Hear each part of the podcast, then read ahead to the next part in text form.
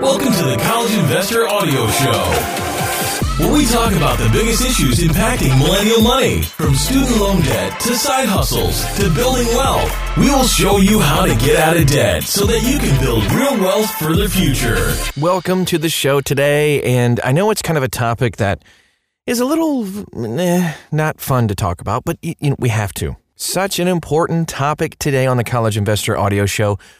What's the right life insurance coverage amount and term length? Let's get right to it. Yeah, I know it can be unsettling to consider an untimely demise, but if you have dependents, taking the time to protect them against the unlikely possibility could make all the difference in the world. That's when life insurance enters the picture. Term life insurance can be a smart move for your family's financial future. Ultimately, these choices will be impacted by your unique financial situation, of course. So, in partnership with our friends at Bestow, Let's explore what your life insurance policy should look like to protect the ones you love most. Bestow is an online life insurance agency, by the way, and they can quickly get a term life insurance policy with no medical exam. Just takes a few minutes to get a quote. You can actually do that right now if you wanted to at thecollegeinvestor.com. So, first of all, let's ask the question what's the right term length? So, in choosing a term life insurance policy, one of the most crucial details is deciding appropriate term length. As with all personal finance decisions, the right term length will come down to the unique characteristics of your finances and life goals. So, here are a few considerations to keep in mind when choosing a term length. First of all, your dependents. In general, the reason you take out a life insurance policy is to protect your dependents from financial distress in the event of your early death. With that, a primary consideration for term length should be the amount of time to expect to have your dependents rely on you. so, for example, a parent with young children may decide on a longer term length than a parent with children in high school. Take some time to think about how long your dependents will need your financial support.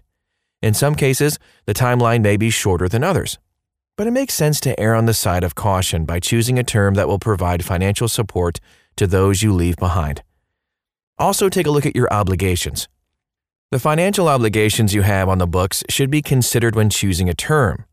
One of the most common big ticket obligations, of course, is your remaining mortgage balance. But any debts that your family will have to finish after your loss should impact your life insurance decision. For example, let's say that you have 20 years remaining on your mortgage. If your dependents could not easily cover the remaining balance, it makes sense to get a life insurance term of at least 20 years. Otherwise, your dependents could be in a tough financial spot without you. Now, let's take a look at what's the right amount of life insurance coverage. Although the exact right amount of life insurance coverage will vary, of course, depending on your unique situation, there are some general considerations to narrow down your number. Multiply your income by 10. This is just an easy way to do it. In general, experts do recommend buying enough life insurance to replace your salary for 10 years. So for example, let's say that you're, you know, your family's primary breadwinner and you earn 100 grand per year. You should buy at least a million bucks worth of coverage with this rule of thumb. But this number is just a starting point. If your family is without your income, that will significantly impact their financial future.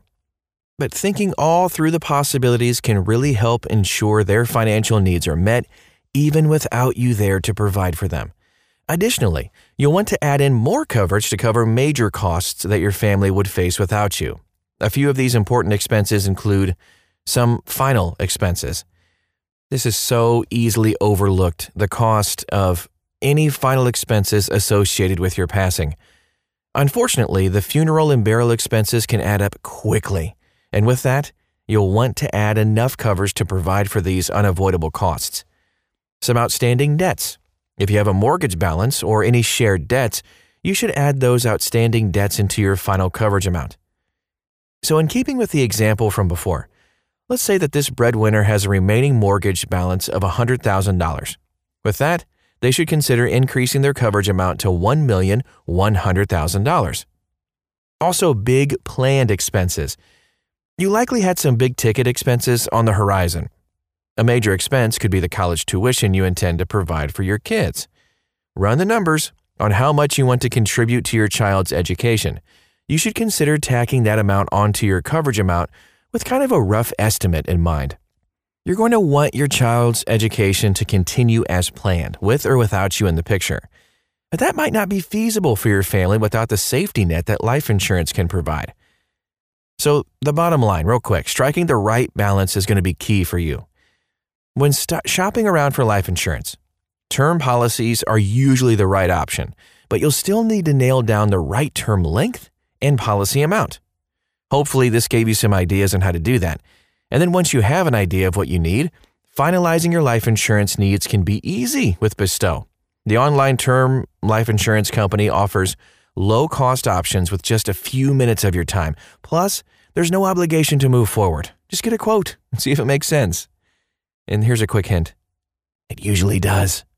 You can check out Bestow. Again, we have a link at thecollegeinvestor.com. And if you want to explore Bestow further, we have a full review so that you can decide if this company in particular is the right fit for you.